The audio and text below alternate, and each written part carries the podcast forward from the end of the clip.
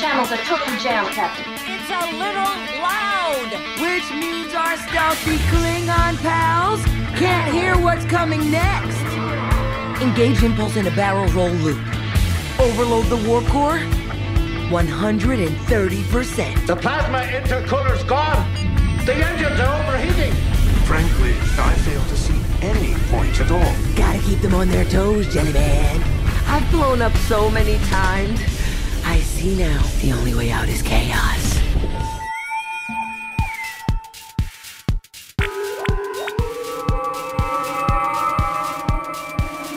Transfer complete.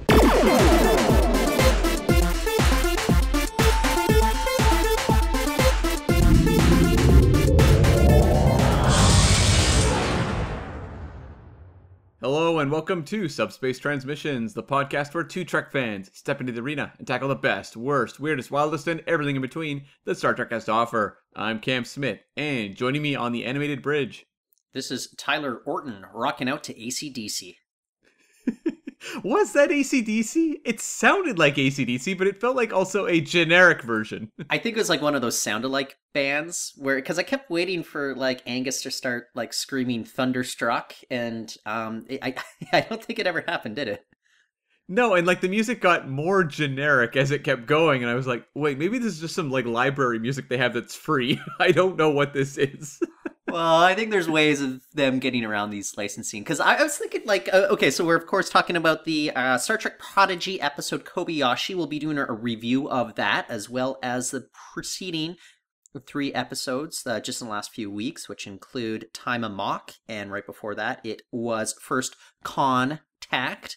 And uh, before we get into those recaps, and I'll pick up my thought there with ACDC. Um, at the end of the episode, the very end, we'll be talking about the latest on Boba Fett's uh, The Gathering Storm. I think that's chapter four, as they call it, or as we call it, the book cam of Borba Fett's. We're really stretching it with the puns based on our names.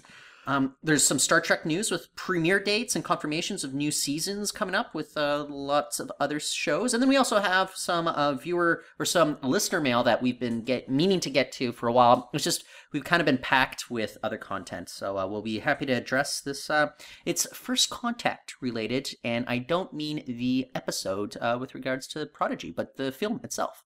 That's right. That's right. We meant to do it last week, but last week's episode, as I think the listeners realized, was quite long already. So we're going to put it in this one. Yes, sirree. But uh, Cam, yeah, picking up uh, with uh, ACDC on Kobayashi, you've got the uh, Enterprise D animated bridge. You've got this sound alike band, and I was thinking in my head, like, if it's actually an ACDC song, that is probably like the uh, most licensing or highest cost in licensing a song that we've had since. Remember when, like, I think it was Stamets was like mumbling out words from uh, Major Tom, uh, uh, the uh, the David Bowie song. I like how much money do you have to pay the artist just for like mumbling the words, the lyrics out versus actually like playing like a recording of it? Like, like there's got to be a difference, right? I would have to imagine there is a difference. I was wondering too. Um, they had the Wyclef Jean song in season one Discovery, the uh, "Staying Alive" uh, remix uh, song, and I'm wondering, like, how does that work in terms of paying Wyclef Jean versus the Bee Gees? Oh, uh, that's very curious. I, I, it's a very messy situation with like um a lot of these like remixes, and there's a, a lot of times where like the uh, artists, the new artists, will ask if they can sample something from you know one of those artists from 60s or 70s, and the original artist will say no. And there's been court cases where the new artist is like, eh, whatever, I'm going to sample it anyway, and like they don't care. so um, yeah, it's a bit of a tricky situation there. I, I never really thought about that. Um, who gets what in terms of like uh, dollars for uh, licensing a remix? Yeah, because I would have to imagine like the music is the Bee Gees, so they would have to get something. They would have to get a significant chunk of it, I would think.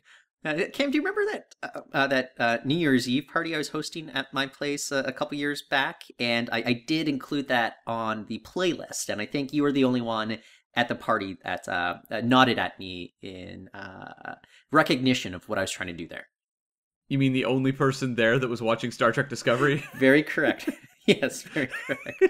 so, we did not invite any of our usual go-to guests that year for New Year's 2018. They just didn't invite us to their party. That's true. uh, okay, so Cam, let's jump into Kobayashi. Look, I, I let, us not bury the lead here. We've got uh, four or five fantastic characters return, and the question is: Is this just kind of cynical fan service, or is it actually kind of doing something interesting within Star Trek canon? When you have Dal learning how to be a captain on the holodeck of the USS Protostar. You've got Uhura at comms. You've got Odo at security, although he's sitting at navigation. Then you've got uh, you're uh, flanked by one Spock and one Dr. Crusher in the captain's chairs on the Enterprise D of all things. And then finally, uh, Scotty from the movie era uh, shows up as well. Like, I, I, I, I was absolutely delighted to see this. And I didn't walk away thinking like, oh, this is just cynical fan service. Because for me, I'm realizing more and more as we go through Star Trek Prodigies, this is meant to be an introduction to the franchise for kids. And so that's why you're learning about things like holodecks or transporters or the prime directive in a very simple way. And, uh, and like I, uh, we've said in past week, it's, it, these simple things are probably best for you and me who are, who are very simple people as well. Well, obviously, but I think what I really enjoyed was, as you said, like in terms of selling kids on what Star Trek is, I think an episode like this and using these characters like this is really a great way to do it because it's fun, it's playful, young kids can get into it. Then later on down the road, when they you know watch TOS or you know DS9 or TNG, it's like these characters are gonna pop for them, and you know hopefully it does kind of bridge that gap of like children's entertainment into more adult storytelling. So I think it works on that level. But it was also just like a lot of fun because you will never in any i mean obviously several of the actors have passed away you know at least a couple of them who are taking part in this episode but like just the idea of having a scene where you have crusher spock uhura and odo like on a bridge? That's incredible! You'll never get that anywhere else I think it's just kind of animation has solved part of that legacy character issue as the actors either either pass away or they get older, and unless you want to Grand Moff Tarkin it, a la you know Rogue One, the, the, the Star Wars film, I, I think this is a much better way. It's just like work within kind of the animated series. Like you know, we could see this going forward with uh, Lower Decks. I'm kind of it, it, I, I was delighted that they're like splicing audio clips from like 55 years ago, you know, just even like hearing kind of how audio sounded different. I, I, I didn't like roll my eyes. I was like, you know what, that's cool. You know, like I, I dig that. And, and even just some of the uh the hilarious Odo deliveries where he's just like, um, uh, you can't order me. Uh, I am resigning my commission instead. it's just like stuff that he would have said in a completely different context. Like th- this episode just absolutely delighted me all the way through.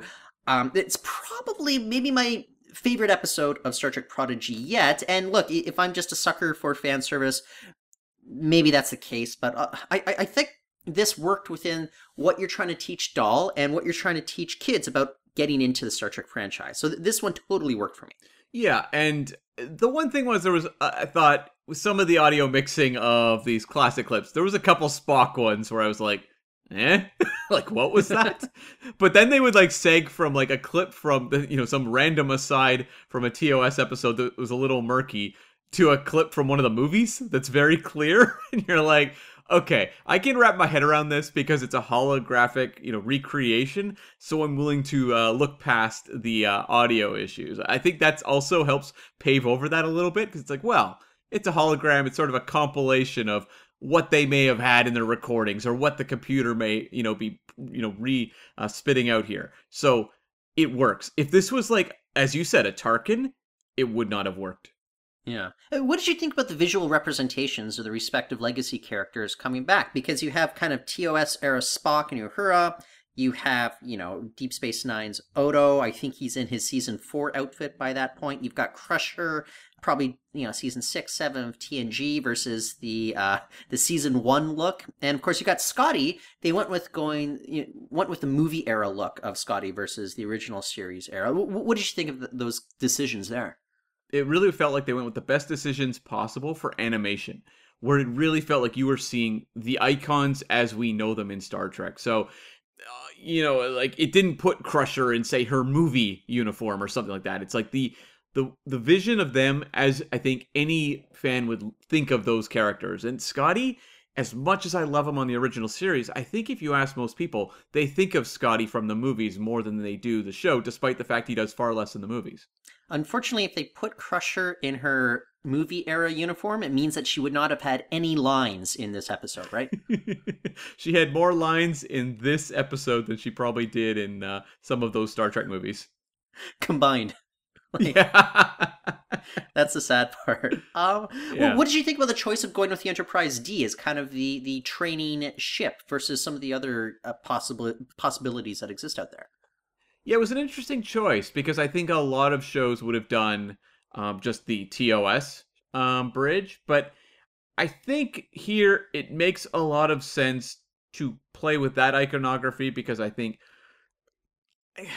I would love to know parents who are introducing their kids to like adult Star Trek, you know, I mean non uh, animated Star Trek, if they would tend to veer more towards like TNG than they would TOS. Like I wonder if just because of some of the 60s um you know dated aspects if they would be less likely to introduce their kids to TOS versus like what TNG represents and also just the age of people who would have been you know young watching TNG showing their kids now it would just work or it would make a lot more sense right I was thinking it's it's the age thing. Like I don't know how many 85 year old first time parents there are who uh, grew up on uh, the original series. You know, versus the 30 somethings, 40 somethings right now that are having kids and uh, introducing their their children to the franchise for the first time. Yeah, definitely. But also, we are going to have, um, you know, very like Enterprise classic bridge on Strange New Worlds. We've had it on Discovery. I wonder if here they were just like, look, we've already done that a couple times. Yeah. Let's do the TNG bridge. Do you think they ever kind of floated the idea? You know, we, we have to pretend we're in the writer's room, but do you think they ever floated any other possibilities? You know, like, do you think the Defiant could have been in play? Do you think, I don't know, like uh, the Voyager could have been in play as well? I think the Voyager is the only one. I don't think they Yeah. were looking probably at the Defiant or the NXO one. It would have been fun if it was the NX-01, although that would have preceded kind of the, the Kobayashi Maru simulation at uh, Starfleet Academy. Yeah, no, that's that's true. Yeah, were you surprised that they put so many TOS characters on the bridge as opposed to throwing in a Voyager character or an Enterprise character?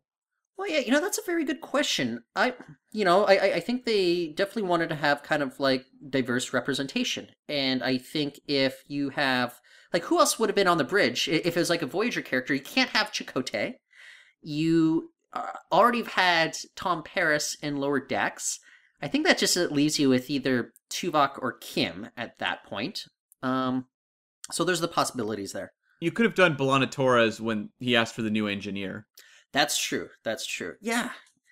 So it's kind of like three versus two, right? So that's kind of well, and you know what? We already have Janeway in every single episode, so I think that's the kind of their way of uh, giving the nod to uh, the Voyager era. Do you- is it kind of sad that there's zero NX-01 representation in this episode? Sad, but not surprising at all. Do you think um, you could have gotten Anthony Montgomery to come back and, and uh, re- revive uh, Mayweather for this? I do, and he would have had more dialogue in this episode than he probably did on Enterprise. Um, I agree. It's interesting. We've had some Enterprise shoutouts on Discovery lately. I'm just waiting to see when we get an Enterprise actor coming back in some way. It seems like they're happy to pay homage without quite trotting out some of those actors. I mean, the only Enterprise actor that we've had back is one Jeffrey Combs, but you know he, he goes back to Deep Space Nine as well. So Yeah. it's it's not really and like he's not playing a character like he's not playing Shran. But I, I think there is a possibility to bring back T'Pol. Although I, I really doubt Jolene Blalock is interested in reviving that character. I think the more likely scenario though is you bring Jeffrey Combs back to play Shran on Strange New Worlds because as far as I know, like there's nothing saying that Andorians only have like a you know 30 year 40 year lifespan I, and if i recall correctly i might be wrong but I, I think they do have longer lifespans like more akin to what klingons have and we saw say kor and koloth come back um, kang after you know they would have been aged around 150 years on deep space nine Yeah. I could also see Phlox actually. I think he would work really well in animation. And if you're going to have, like in this episode, you know, a playful concept like the holodeck, he could be really fun. I think John Billingsley would bring something to animation voiceover. That would be a lot of fun as well. And you look, his uh, stretchy mouth could stretch all that Mhm. much more in animation, so that'd be cool to see. Also, when his face like blows up like a you know spiny fish or whatever they're called. Yeah, yeah, the blowfish sort of look. I, Yeah. uh, I, I would have dug that. Um, a couple little things here. I, I want to ask you. Okay, so my interpretation of the Kobayashi Maru simulation was always uh, like the point wasn't that you do everything you can to save the Kobayashi Maru and defeat the Klingons. It's that you're in a no-win situation. Like if you engage the Klingons in the neutral zone, you start a war, and you don't want that. But on the other end, it you're left to leave the Kobayashi Maru, you know, Federation citizens, uh, leave them to die. That's kind of the no-win scenario. Where, whereas, as it's presented here, and maybe my interpretation is incorrect. It's just you have to defeat the Klingons uh, to save everybody. Um, how have you interpreted the Kobayashi Maru, which is a little bit obtuse, kind of uh, opaque, I should say. Um, but uh, what's been your interpretation over the last, you know, decades or so? Well, I think, I mean, as you said up front, it's a no win because it's a no win scenario. But I think what they were doing here was a little more of a simplified version of it. Because I think explaining to children, like, well, this could set off a war because of the neutral zone and things like I think it just gets a little heavy. Mhm. So they just tried to create a scenario here that kids could understand where every option would lead to destruction. I think that's much easier to communicate.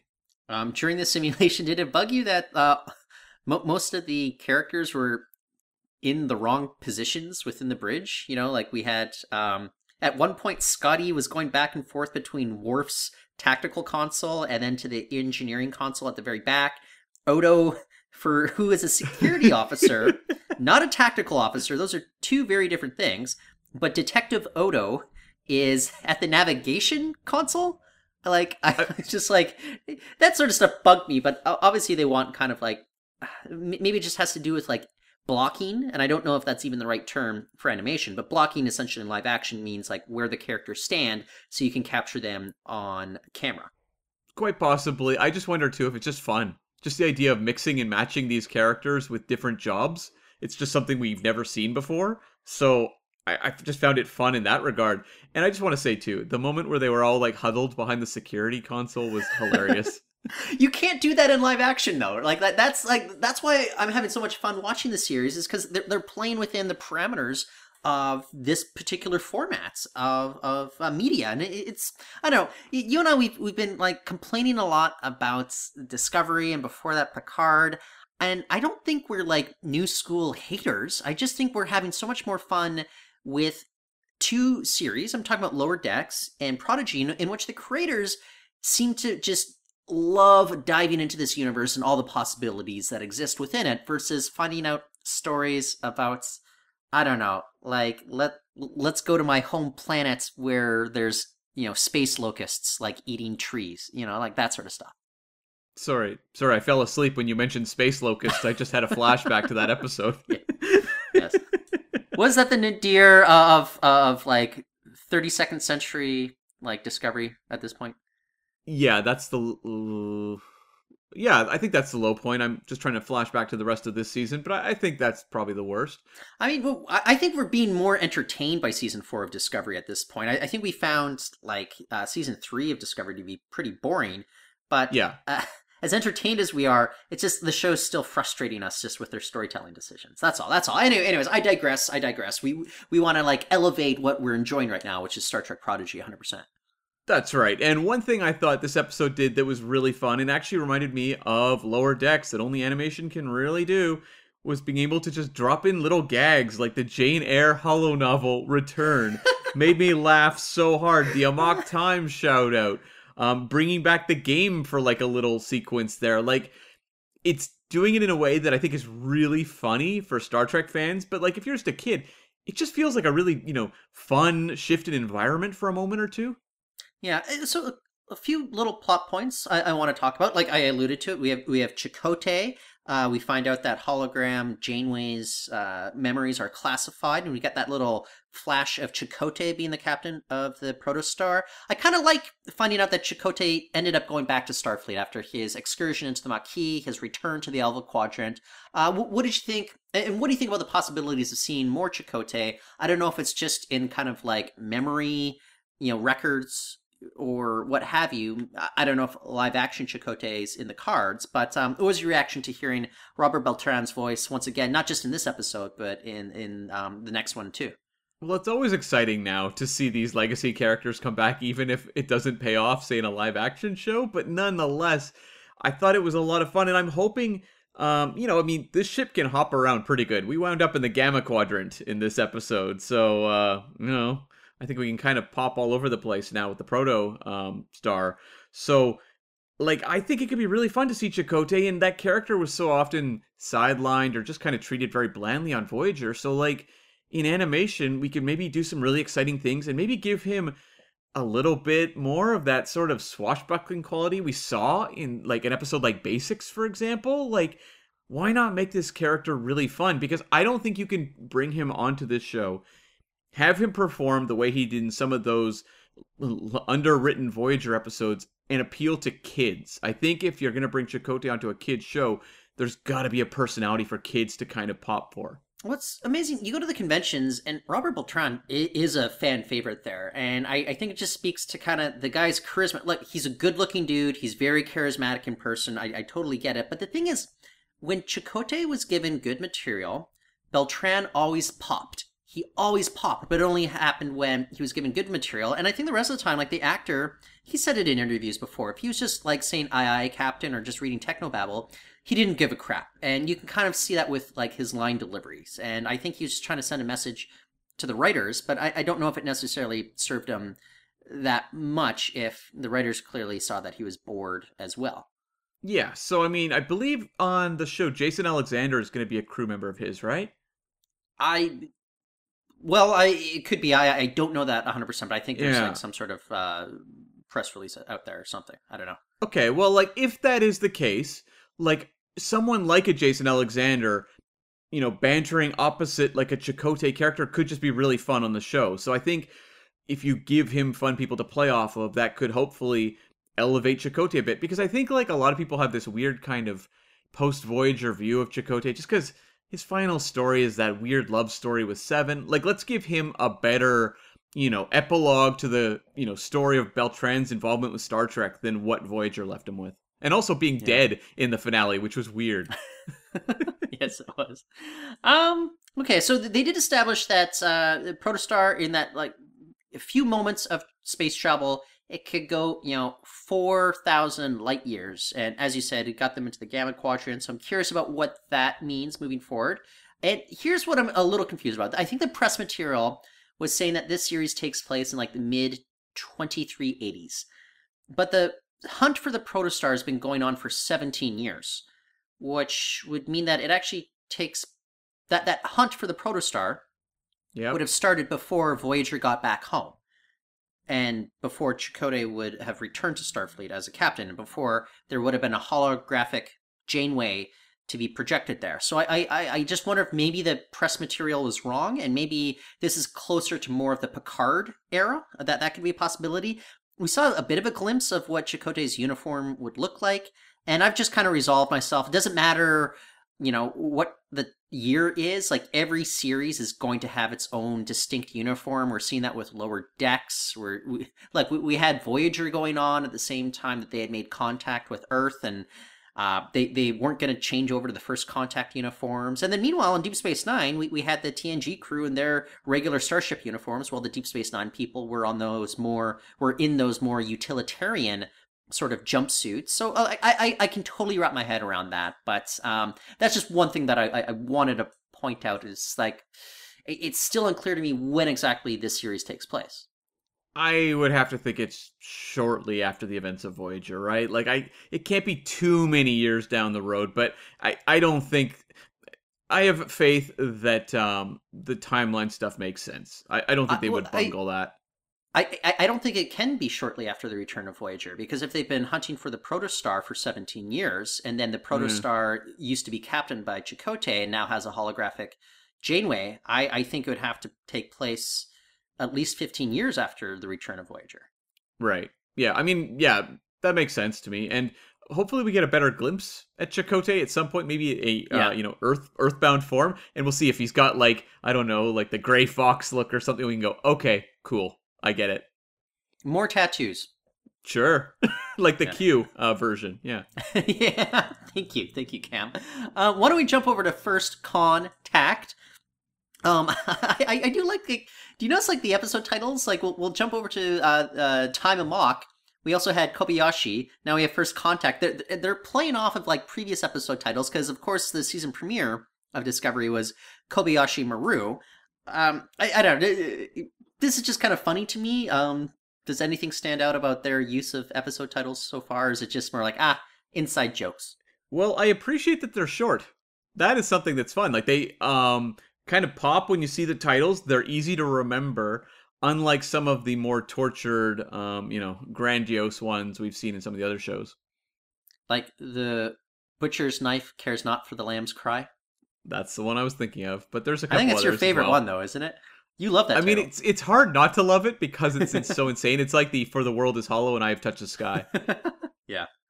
Okay, well, this one, like, look, we're we're introduced to DaiMon Nandi, so we we can understand that Ferengi women can be DaiMons or you know uh, captains of marauders uh, as of now. So we have we're in that post Rom slash Moogie era of reform on Ferenginar, and uh, Nandi is the mother figure to Dal, and so when she betrays him, it's kind of this parallel between how the diviner betrayed Gwyn as well. So I, I'm curious about them exploring those parallels between the two characters uh, moving forward. So this is kind of interesting. Like uh, we had kind of their first visit of, of aliens that really depend on crystals that hum since uh, CD Pacem Para Bellum back in Star Trek Discovery.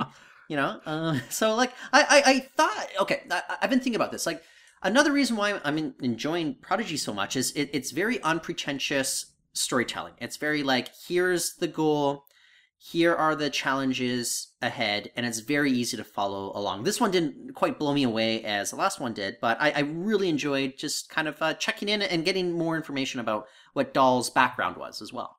Yeah, I mean, it presents a classic Star Trek mission in a very simple way. Like, again, it's a kid's story, but it's not really any simpler than, I don't know, a classic episode of TOS where they beam down. You know, there's a certain vibrancy to that world, and they explain basically the gimmick of the planet or the alien species they're going to be dealing with. That's what this show's doing I think really well. It's you know you were mentioning like space locusts. Um, there's been some like Discovery or Picard episodes where we're dealing with like an alien situation or a planet or whatever, and it gets like just kind of convoluted, and you don't really have a good grasp on why anything matters that much. Here, I think this episode did a fantastic job of just setting up. You know, there's these um, you know aliens who operate through sound. We, they have these crystals they use, and you've got this Ferengi stealing crystals. So we completely understand the stakes why it matters, how it impacts a first contact mission.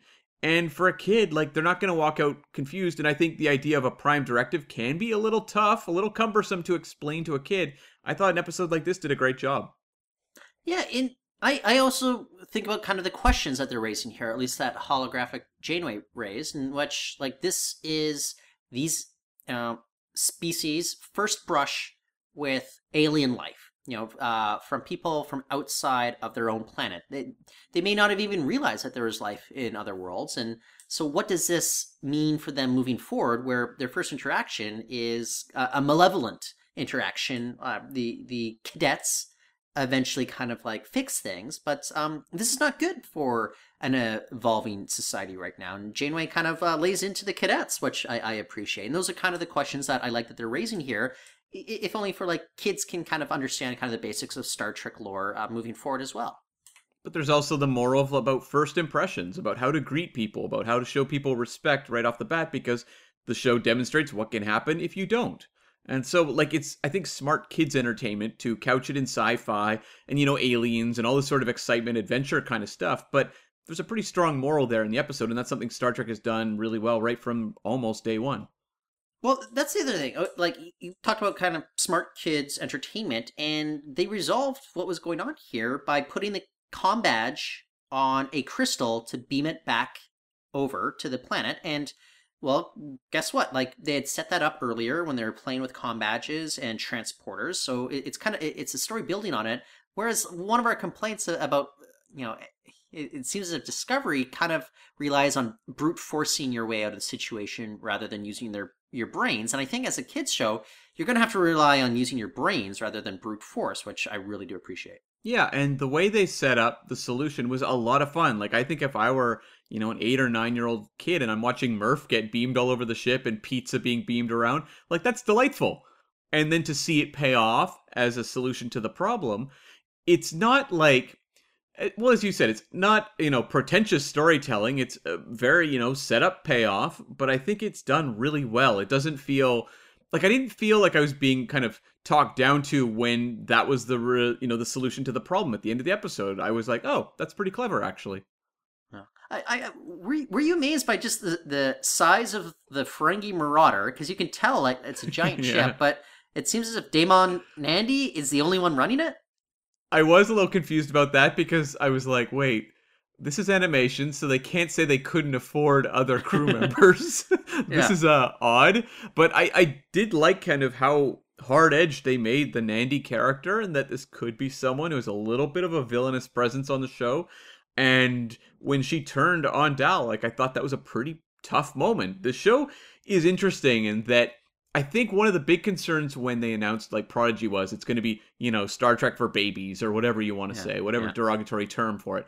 But like I don't know, in the previous episode we had the weird scene of like the diviner giving birth to Gwyn.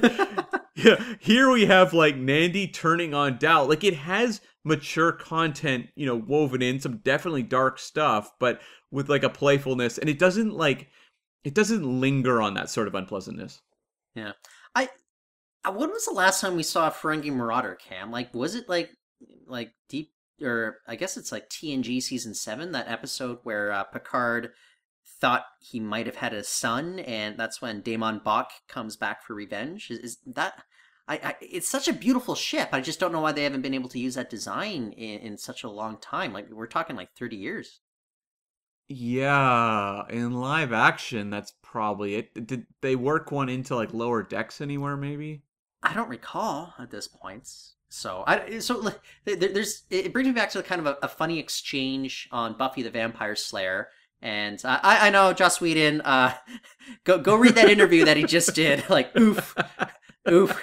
Uh, I'm I'm not here to bolster uh, Joss Whedon by any degree, but I, I still really like Buffy the Vampire Slayer, and there's so many other people involved in that show. But uh, Armin Shimerman, he was playing the principal of uh, Sunnydale High School, and uh, Giles, uh, w- who is uh, Buffy's um, guardian there, he he had this funny exchange with Principal Schneider or Snyder, I should say, and he was like, when the library was kind of being like invaded by these other officials, and and Giles said to Armin Shimerman.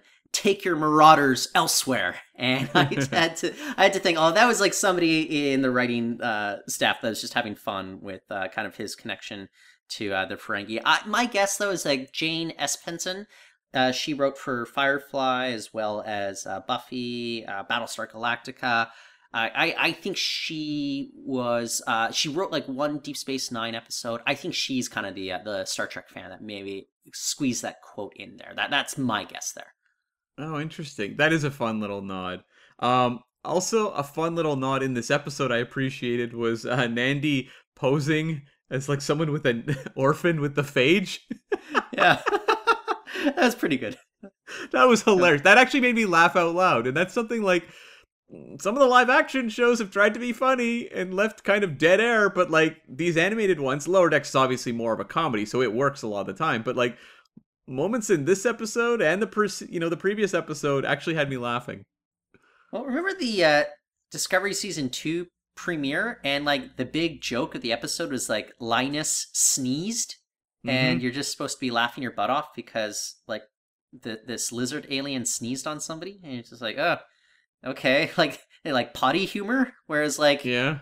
like like Prodigy, which is for children into potty humor, it's not really uh, relying on that, which is just interesting. No, there was a couple little gags with Murph there about flatulence or whatever, but yeah, I mean, there's f- clever stuff in there as well. Yeah. Um, want to jump over to Time Amok, uh, we, got our first like time travel episode, which was interesting. And I like, like, I honestly, I, I thought it was originally just going to be kind of a repeat of cause and effect, and they actually found. I like the way that they're um showcasing like the oscillating differences between like timelines and time moving slowly, time moving at normal, time moving like much faster, and like I think it was kind of a, a clever little hook that you got into that. And look, it's one of those kind of like ah, shucks sort of messages at the end. Let's work together. But I also think like it's just kind of cool and like they are slowly giving people more defined roles within the protostar. And like we have Gwyn as the communications officer, Dal as the captain. We have uh, uh, Jankom as the go-to engineer, and you know, I, I guess is it Rok's job now is kind of like the uh, the science guru after having all that time to uh, learn about all this stuff. That seems to be where it's going because we had, you know, them trying to make her the security chief, which uh, she was not looking at too favorably. So I think at the end they were saying about growing into your role, and I would guess science officer. So what will Murph's job be moving forward, Cam? um, first officer. okay, okay. I don't know what to make of Murph. Like, there's there's got to be something. Like they'll they'll have a, the the Murph episode one of these days, but it's just like right now Murph is just there, Yeah, and uh, I don't know why just yet. I suspect there will be a uh, good function for Murph at some point. Um, what is Zero's position at this point? Well, I thought Zero would have been kind of the science officer person, right? But Yeah. like, I, if if Rok is kind of taking over that role, I don't know. Like, but Zero has like this mix of being like wise beyond their years, as well as being like a total like doofus and like out of like their own sort of uh timeline or, or you know or like not not familiar with how humanoids interact. You know, it's like I I- I don't exactly know uh Zero's place just yet. No, I was trying to figure that out because when they alluded to um, Rok-Tahk becoming more of a you know science based character, I was suddenly going like, wait a second, like wh- where does this leave Zero? Because I just assumed that that's what that character was doing, but maybe we're gonna see Zero in a different type of role um, going forward, or maybe first officer, Or Doctor? We still need a ship's doctor, doctor. yeah, You know, I guess maybe. You know, maybe it's helpful because Medusan's not. uh I mean, gonna uh, learn. They'll learn lots about humanoid biology, or I don't know. Because like, if you're a gaseous cloud, you know, it's kind of good to have a uh, a different perspective on things. I suppose. Maybe morale officer. There you go. Yeah, just like Neelix. I, I yes, that's perfect there. maybe Murph will be like morale officer or something like that. Okay, okay. Um, I, it's funny. I, I don't have nearly as much to say about Time Amok as I had with the other ones. I just thought it was kind of a um a, a pretty solid adventure, like uh, building up what makes the crew the crew. And uh, there's even kind of I I find it increasingly interesting how much they're making holographic Janeway kind of the emotional core of this, whereas she's not the real Janeway. And it's not as if she has emotions, but it just Mulgrew's performance, just even voiceover, is just kind of bleeding out so much. And when, you know, Janeway finds out that these quote unquote cadets actually stole the protostar, you can see that she's hurt and disappointed by that. And it, it, it's kind of, I don't know, I, I'm- I'm very impressed with how the writers are kind of like tackling having like kind of this legacy character and actually making this Kate Mulgrew as hologram Janeway kind of matter to the series moving forward. Yeah, I was thinking about that as well, and that I really appreciate, as you said, like how much of a character holographic Janeway is, but also like what Mulgrew's bringing to it. Like she's not just tackling it being like, okay, I'll just repeat my Janeway, you know, act from seven seasons of Voyager. It feels like a new character, just one based on a model that we all know. And I think like when you hear that an iconic, you know, actor is coming back to a role, you kind of fear you could wind up with something like the you know Shatner on the original animated series, where the passion pouring out of that man with every recording just comes across all these decades later. So like you worry that it's just kind of like a an actor just going, yeah, yeah, sure, I'll take the paycheck and just kind of do some classic Janeway lines, but it really feels like she's fully invested in this character, and the writers are meeting her and actually giving her great stuff to do. Uh, Shatner recording his lines was like Krusty the Clown recording the talking doll version of Krusty from that episode of The Simpsons. it lacked the energy of Krusty True. the Clown. I wish. um, yeah, so look, uh, Cam, overall, these last three episodes, I, I, I'm digging it. We only have a couple more episodes left of Prodigy, and then we're going to go for yet another mid season break, which, okay, you know. uh, What the hell? Like, what is this release strategy? We'll, we're going to talk more about Star Trek news and releases um, coming up, but like, just in terms of Prodigy, what are they doing? I don't know. Like, I'm sure there's some sort of method to this madness, but like, I, I mean, if you go with like four episodes, five episodes at a time, and then you're on like extendo hiatus, I just like, okay, because okay, so uh, wh- why don't we use this as a segue to talk about kind of this latest news? Is because what we do know is that uh, we'll get episodes of Prodigy through to February third, and then what Star Trek, uh, the official like uh, folks are saying is that additional episodes coming quote later in 2022 i don't know what Sure. that means uh, we also have news with regards to a premiere date for picard uh, march 3rd so it's coming up much faster than i thought it would be. Uh, that's season two. We already know that they are filming season three as we speak. I can't. i'd be very surprised if there's a season four of picard i think like they just want to do a uh, a three episode or three season sort of run for the show. And it just makes sense with regards to streaming methods. And, and like netflix shows typically only run three or four seasons because i think what they find though is like viewership and interest just kind of drops off steeply after that. So i don't know that that's interesting but uh w- what are your thoughts on picard uh coming in about what like five weeks time Um, I'm ready for Picard. I think we've had these, you know, trailers kicking around for a while now. It feels like we've almost waited too long Yeah. with the marketing. Like I feel like I understand the concept of this season, and I've just been sitting on it. Like, okay, well, I guess I'll watch it at some point. It feels like I probably should have started watching that show a while ago. So yeah, I'm ready for it. Cam, do you remember like Picard? it- Like we were doing the podcast as the pandemic was like on the rise. Then the world shut down, and we did I think our last two or three Picard reviews like just as a pandemic pandemic was taking off, and you and I started doing remote. Uh, uh, podcasting versus like uh, doing uh, doing it in my living room studio. So it's been two years since we saw Picard. That that's just wild to me. I know, I know. And I you were saying you doubt that there will be a season 4. I just wonder if um all of these uh COVID protocols of shooting and everything if Patrick Stewart's just like, "Oh man, am I done with this show? oh man.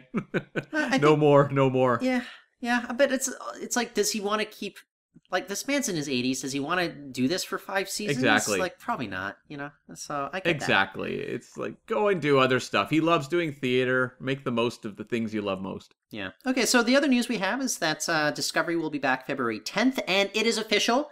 We're coming back for a fifth season. Whether or not it will be its final season, I, I don't know. I, I mean, we won't know that for a, a long, long time. But Cam, I, I, I'd honestly be shocked if this is kind of a a, a seven season sort of series. I think Alex Kurtzman may have said that he wants it to go seven seasons. May- Maybe I might be mixing up uh, interviews or something like that. But I don't know. Like I'm. Is it sad that I'm I'm kind of already waiting for season four to just wrap up so we can look forward to season five at this point? Um it's sad, but it's also completely relatable because I'm in the same boat. Yeah, I just I like I liked the season premiere.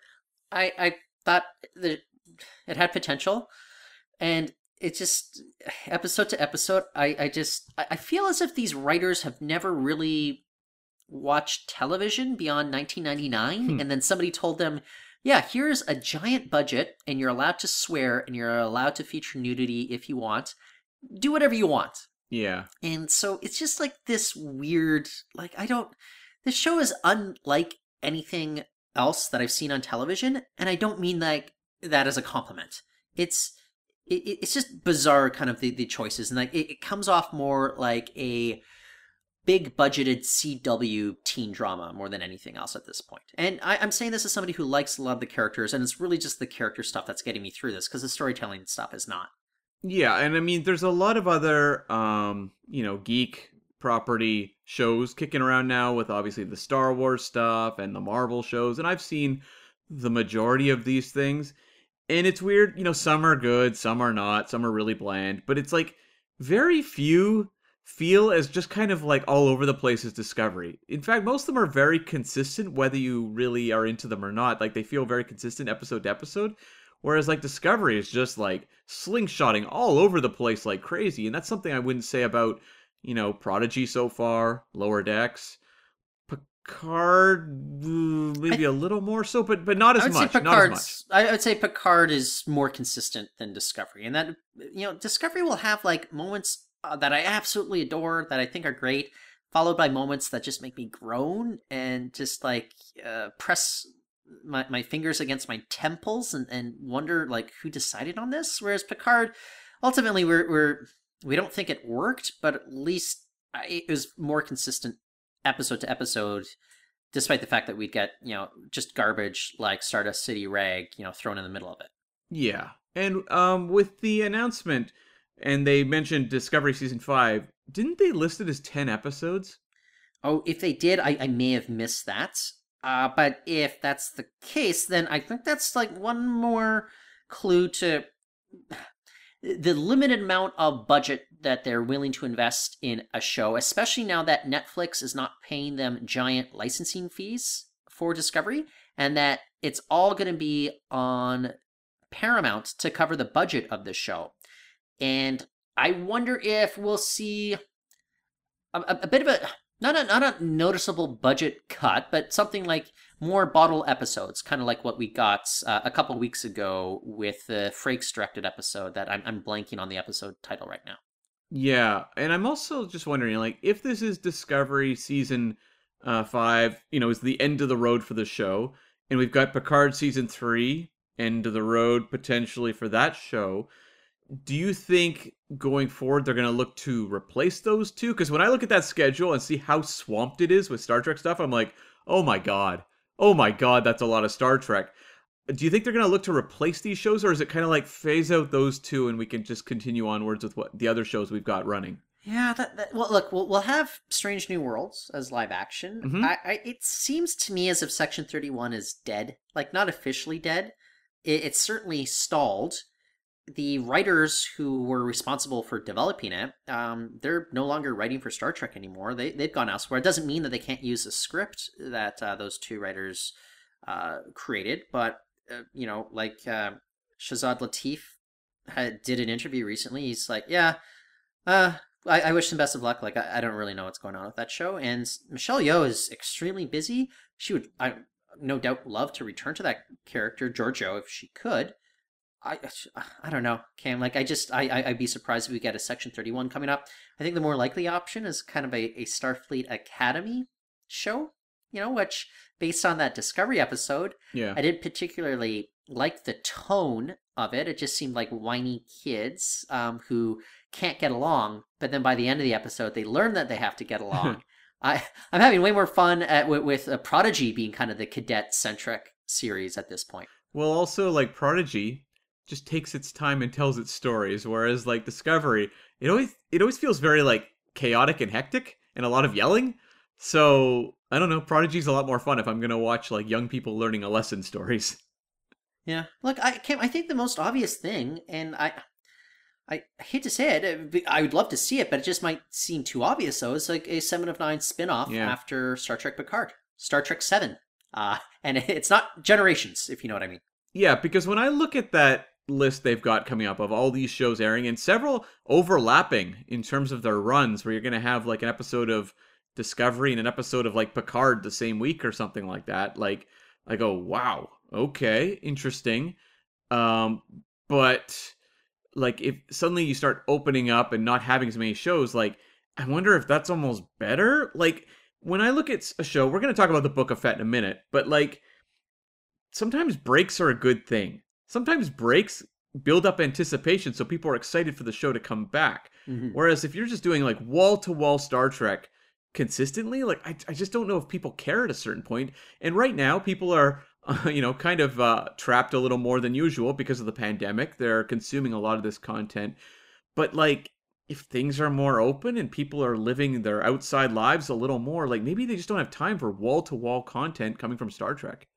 Well, I go back to the 1990s. You had two episodes a week airing uh, for what I think like five seasons with Voyager and Deep Space Nine, or maybe only four seasons.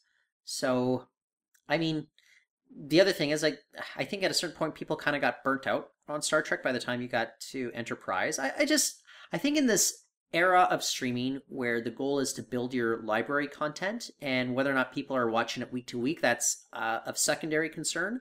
I think that there is a market for this, and I wonder if look, you can do a show where we're not so hot on like Picard or Discovery, but then you and I we really like watching Lower Decks and, and Prodigy. You and I are unique in that like as podcasters, we feel obligated to be watching all of them.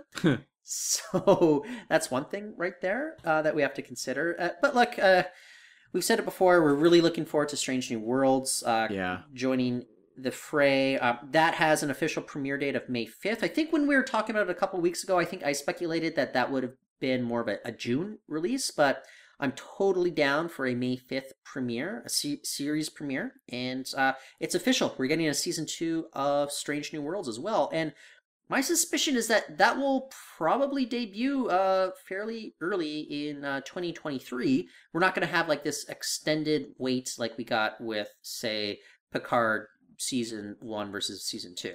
I'm going to be really interested to see how people respond to Strange New Worlds. Like, Discovery was so noisy out of the gate, as was Picard, actually. But I don't know that they grabbed people for the long term. It doesn't feel like it in terms of like how much these shows are being buzzed about. I would love to see like one of these shows just really grab people in a big way. I think Lower Decks often deserves to be that show, but it just doesn't seem to quite be the case yet. So I will be interested to see if like Lower Decks has a better shot at that. But at the same time, they're on Paramount Plus. I don't know how many people are really watching them anyway. Yeah. Uh, speaking of lower decks, uh, all that you know Paramount is saying is that season three coming summer 2022, which is what we kind of assumed anyways. It typically uh, starts running in August. I wonder if it might start in July at this point. But honestly, after Lower Decks concludes, I, I guess we'll have Prodigy in the fall because who knows when that'll be back. But we also know that Prodigy's already getting a second season. Maybe season two will be running by the fall as well. Who knows? But then after that, I I, I mean, we might have to wait until uh, 2023 to get kind of reloaded with the uh, Discovery, Picard, Strange New Worlds burst of uh, uh, episodes as well. No, that's true. I, I wonder if Prodigy season one will still be running into 2024 at this rate too. 2024, yeah. Here's three more episodes. We'll come back later. See you guys. Is Star Trek Prodigy the Ren and Stimpy of the 2020s? we will be buying the Blu-ray set long after Blu-rays have all dissolved and no longer exist. Uh, I'll, I'll bring up another um, Simpsons joke, but you remember when they uh, were having like award shows for animated series uh, within an episode of The Simpsons, and I think it was for like Itchy and Scratchy, and then they also say uh, also nominated is Ren and Stimpy for their pilot episode, and then they flash to a screen that says "pilot not yet finished." yeah. Like- I thought it was such a great kind of like Hollywood joke that they got right there. Yeah, I wonder like how does a show like Prodigy work with the Emmys? Because don't they generally not consider them until the season's over? No, no, it's uh, there is a period of time in which uh, shows are eligible, and so it, it, as long as you have any episodes within this eligibility period, you can um, submit those particular episodes to voters, and they can decide if you know they'll, they'll throw votes that way, even if like your premiere uh, starts before the eligibility period, or and or your finale is after the el- eligibility period. As long as there's some episodes within the eligibility period, that then you're good to go. I see. Although I'm making assumptions that Prodigy is going to get nominated for Emmys as well. best best drama. Yeah, exactly. Animated, live action doesn't doesn't matter. Yeah, exactly. So, Kim, we got a letter uh, a couple weeks ago uh, after our Star Trek First Contact rewatch. Um, it's a very thoughtful letter. I wonder if there's a, a couple points that you want to highlight that from uh, a listener of the show. So this letter is from Brett Stowes, who wrote in regard to our first contact episode, and was saying how much he enjoyed the episode and uh, made some connections between um, Star Trek and the Borg and uh, Doctor Who. Which I'm sorry, Brett was a little lost that I think both of us were not Doctor Who watchers. Um, I did pass the letter on to friend of the show Scott Hardy though, who does know Doctor Who and uh, appreciate it a little more. But um, what he said is he'd like to see a Borg origin story, sort of along the lines of what happened with the Cybermen on Doctor Who. He says, um, somewhere on some planet, a person or group of people creates the first collective, presumably with some initially understandable and not unreasonable goals in mind. But once the implications of the collective and its sense of superiority and need to expand begin to take shape, Seeing that forced transition of a free society to a drone collective could be a fascinating case study in how we build a new technology at our own risk. Though I did not watch the BSG follow up Caprica, my sense is that perhaps there were similar themes at play in that show relating to the development of the Cylons. In any event, I always appreciate when your conversations stir ideas that linger, so thanks for the great discussion. Now, Tyler, you watched Caprica. Could you maybe touch on that a little? Well, I watched the first 10 episodes of Caprica, and then it Uh-huh. went on like another mid season hiatus, and I could not be bothered to return to it, especially after we found out that it's getting canceled after one season. So I, I know what he's getting at though, with regards to kind of the origins of the Cylons, and um, Caprica is more of a, a family drama versus kind of a military action series that we got with uh, Battlestar. I think there's something to explore with the origins of the Borg. I just wonder if we're at Borg saturation points already after you know 30 years of them. It's I I, I think I floated a couple weeks ago, but it'd be interesting if we saw kind of the I don't know the, the quote unquote creator of this link that uh, a collective of individuals first get into, and this creator uh, looks remarkably like the Borg Queen. That could be your main character. I think it'd be a hard story to tell if you already have this kind of collective consciousness in which you have to be invested in individual characters. I think that is a very, very tough thing to depict well in this TV formats. And while I'm interested in it, I wonder if it's best left to something like a, a, a book form where you can really get into the thoughts of your characters versus TV, it's a visual medium. And if you have kind of and again, I, I'm not pretending I'm, I'm in Brett's head or anything like that of how he envisions the show. It's just that if you're in a television medium, how, how much voiceover do you necessarily want to hear? Like, it's more built on character to character conflict that uh, I would find more interesting, and actors would, I think, they'd want to speak their lines to other actors, and that that's just how I kind of envision. I think there's potential here. I just don't know how I would necessarily pursue it in a way that's going to be gripping week to week. I think it could be interesting if it was like a movie, like maybe a movie shot for CBS or I mean uh, Paramount Prime, I should say, um, and make it more of a two-hour, small-scale science gone wrong story, like with some Mhm. science fiction ideas that are really compelling. And we could understand what the origins of the Borg are without creating armies of Borg drones and all the big picture stuff. Like, make it literally about the creation as to what went wrong. And normally, I'm not a big fan of the kind of explainy backstory stuff we see so often in IP driven stuff nowadays. But like I do think there's a core of an idea there that could be really interesting and scary. Like make it a little more of like a thriller or horror kind of story. So I think there's something there. Like I do think you could do it in an interesting way, but I would not go grandiose. I would not make the Prometheus of um Borg stories. I would keep it much smaller scale. By Prometheus, you're not referring to the uh, the starship featured in Voyager, but uh, of course the Ridley Scott movie, the, the Return to the Alien Universe. Exactly. Yeah, where it's like the um, origins of the aliens from Alien are very convoluted, very murky, and really don't even add up after watching a very expensive, complex two and a half hour movie. Yeah. Uh, so, Cam, uh, why don't we kind of uh, clue in listeners about what we're going to do next week? But after we kind of do this wrap up, we will have kind of a, a spoilery discussion about the latest episode of uh, the Book of Boba Fett, uh, Chapter Four, The Gathering Storm. Um, yeah, I think that kind of the uh, the way to go. Yeah. So Tyler, what are we doing next week? Well, Cam, you kind of alluded to it just a few moments ago uh, with regards to the Prometheus, but we are going to do another one of our classic Star Trek episode reviews. This one is going back to Voyager. First time we've tackled Voyager in our classic episode reviews, not including, you know, the feature length slash two parters. This one's going to be Message in a Bottle, a doctor centric episode, you know, very similar to how we have holographic Janeway. So we can see how this one particular doctor from Voyager handles things when uh, he's in charge of an abandoned ship as well.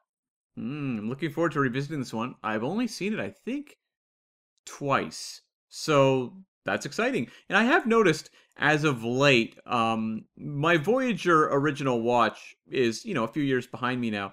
I'm getting the inklings of going back and doing a Voyager revisit. Um, I'm still just creeping to the end of my TNG rewatch, but I think Voyager is uh, going to be coming up somewhat soon. Okay, I'm still making my way through my Deep Space Nine rewatch, and then after that, I'm going to do a full out Enterprise rewatch, and then I've got Voyager queued up. So that's kind of the way I've got things ordered for me. So um, I'll get there eventually. I, I think you'll probably beat beat me to the punch, though. Yeah, like I did a um Enterprise and DS9 not so long ago. Um, the only thing that keeps pulling me back is just my constant uh, interest in rewatching TOS. But um, Voyager, it's going to be jockeying between whether I decide to sneak in a uh, TOS rewatch or just jump into Voyager. And when is your Discovery rewatch going to happen? So about that book of Boba Fett. okay, this will be a, a, a spoilery review.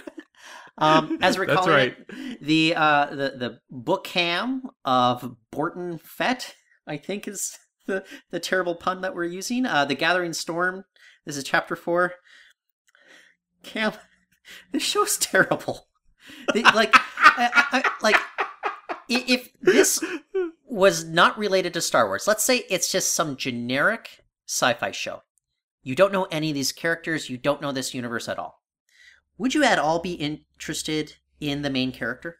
No. Um, and I was making this argument to my friend at work. She's watching it as well. Um, she's been enjoying it, I think, more than um, we have. I was, I don't know, I was more up on the first two episodes than I have been these latter two. But um, she uh is enjoying it. But I said, like, you know what bugs me about this show? I think I've put my finger on it with this episode. Is that like it seems kind of clear to me they just want to make a show about Fennec Shand, but like Boba Fett is the name character, so they need to make a Boba Fett show because maybe they don't think Fennec Shand could just sell. But like when you actually watch this new episode, and I would have to go back and rewatch the previous ones, whenever there's like a situation that's, you know, a problem or something needs to be done, it's her character, it's the Ming Na Wen character who's taking action in these moments. Well, uh, my tweet yesterday, uh, I said um, it's the Ming Na Wen led Fennec series I'd much rather be watching right now. You know, the character possessing actual charisma and smarts. Like, Boba Fett seems like really dim to me. And I don't know if that's because he got caught in the Sarlacc pit and had the Jawas rip off his armor. And then after the Jawas ripped off his armor in this past episode, he's like, I gotta go back to the Sarlacc pit to retrieve my armor.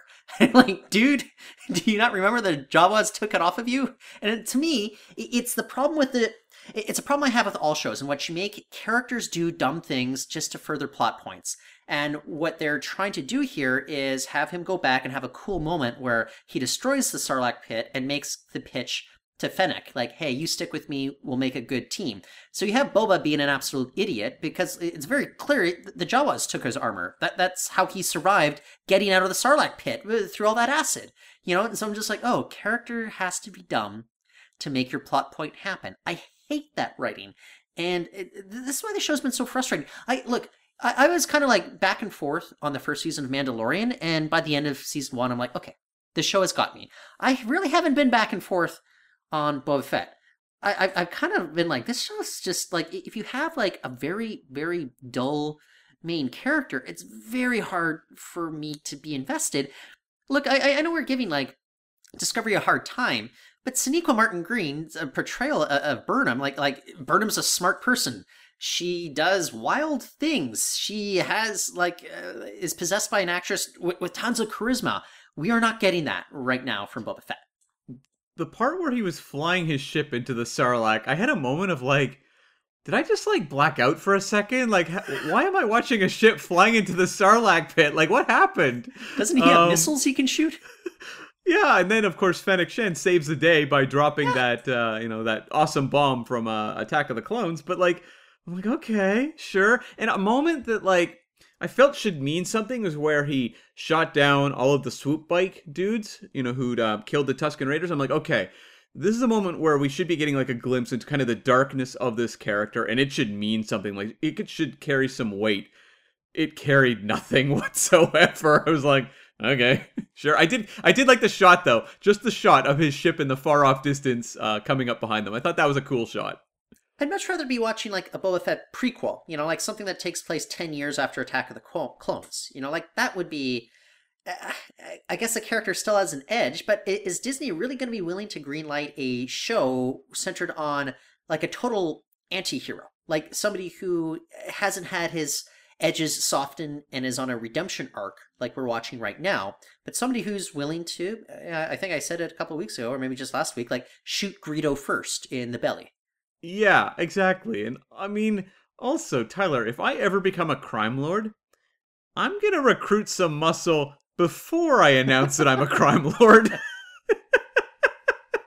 Well, I, I like how his pitch to all the other crime lords is just like, look, I'm gonna carry all the burden on me. I'm gonna make everything happen, and I'm gonna share all the wealth with you guys. So just FYI. And everyone's like, sure, go for it.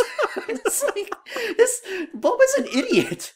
like I just don't think in this era of Disney Star Wars they can write a Boba Fett. Although, you know, I just said that.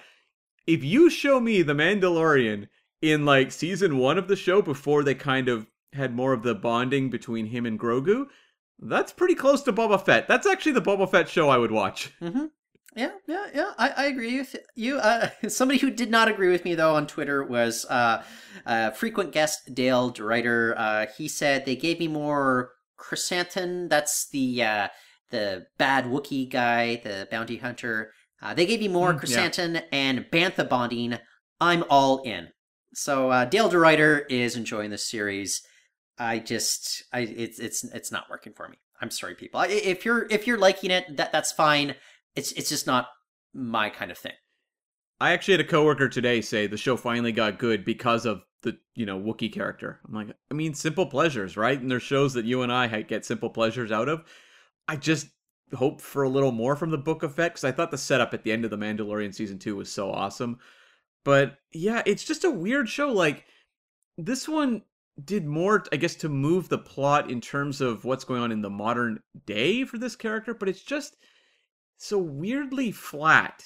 And I don't know, like I've seen a lot of people much more excited about this episode, but to me it felt kind of slow and not particularly engaging. And I really found myself really walking away from the from the episode the one thing I really loved was the reveal of the rat catcher droid, which I just thought was really funny. Of this like little droid like trotting down the hallway with like a fly swatter. I'm like, that's pretty good. That's pretty good.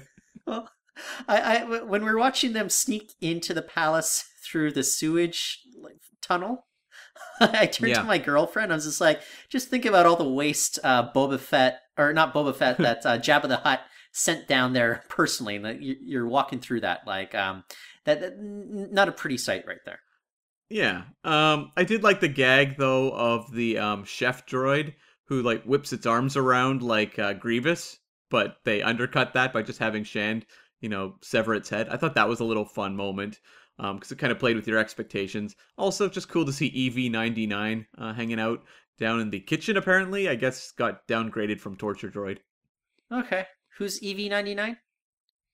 Um, in Return of the Jedi, when they go to the uh, torture room, EV99 is working with 8D8. 8D8 is apparently like a consultant to Fett now who gets to hang out with him next to his throne, whereas EV99 gets to chop onions or something. Okay. Okay. See, I'm coming at it as like a casual Star Wars fan. I, I, I have seen Yeah. all the movies. I, I like Mandalorian. You know, so uh, just as a, I, I would say a neutral viewer.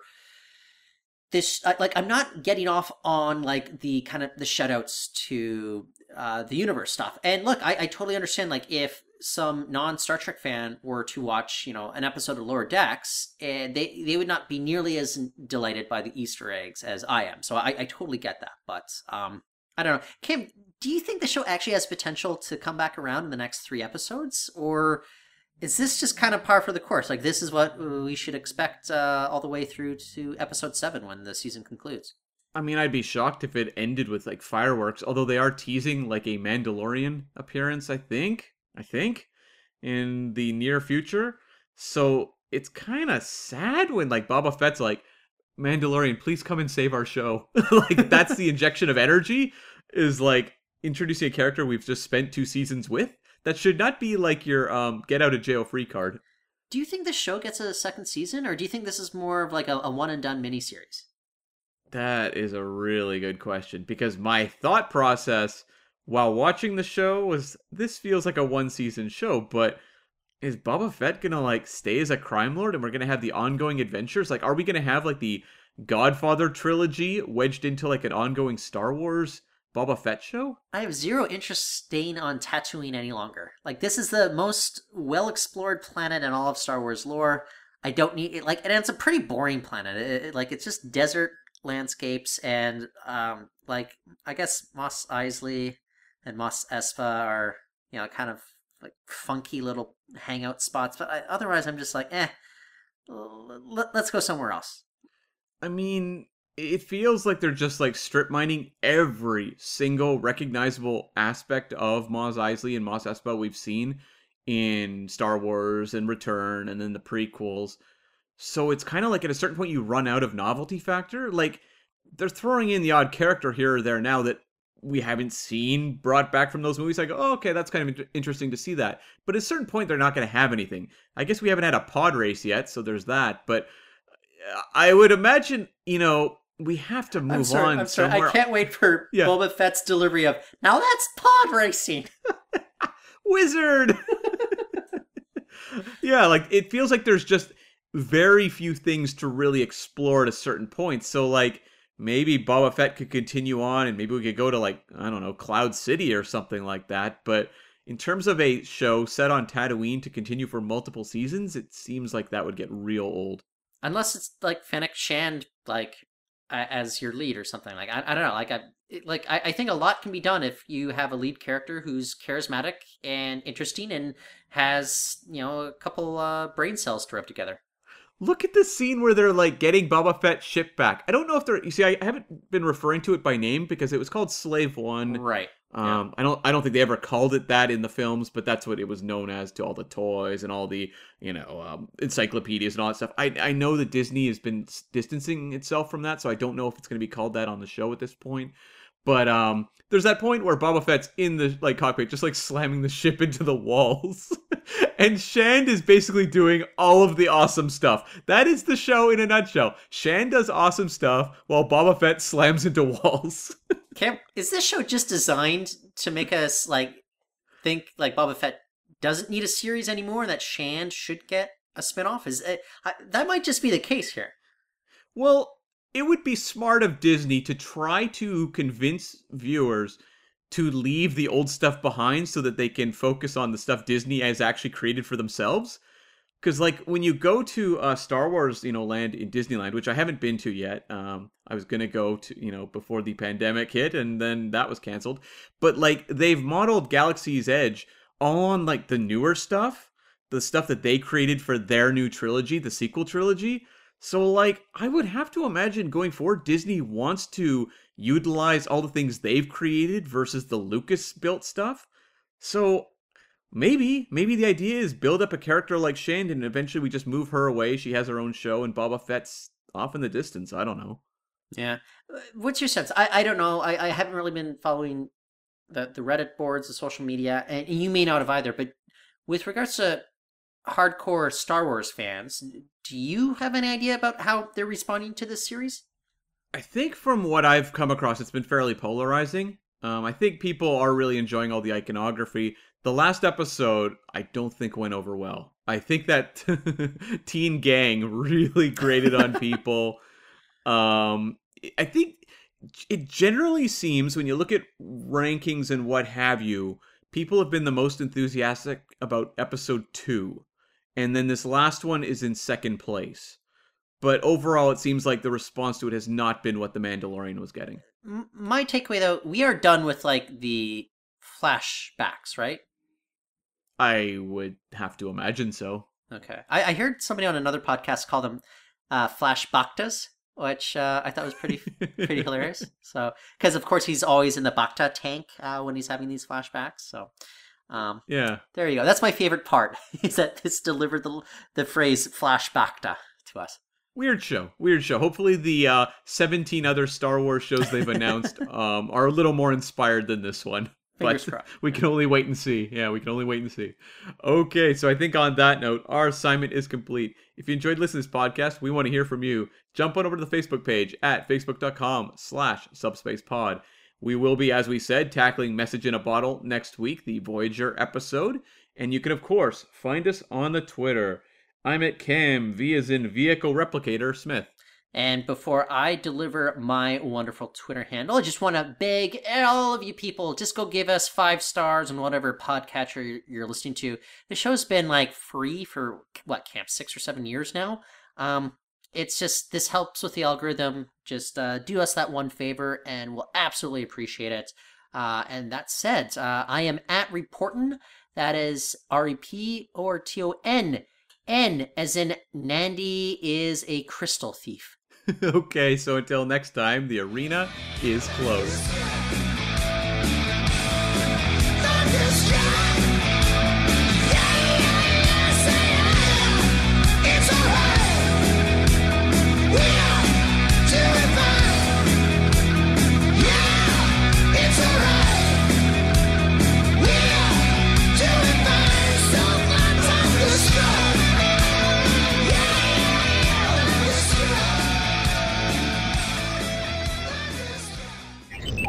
Transfer complete.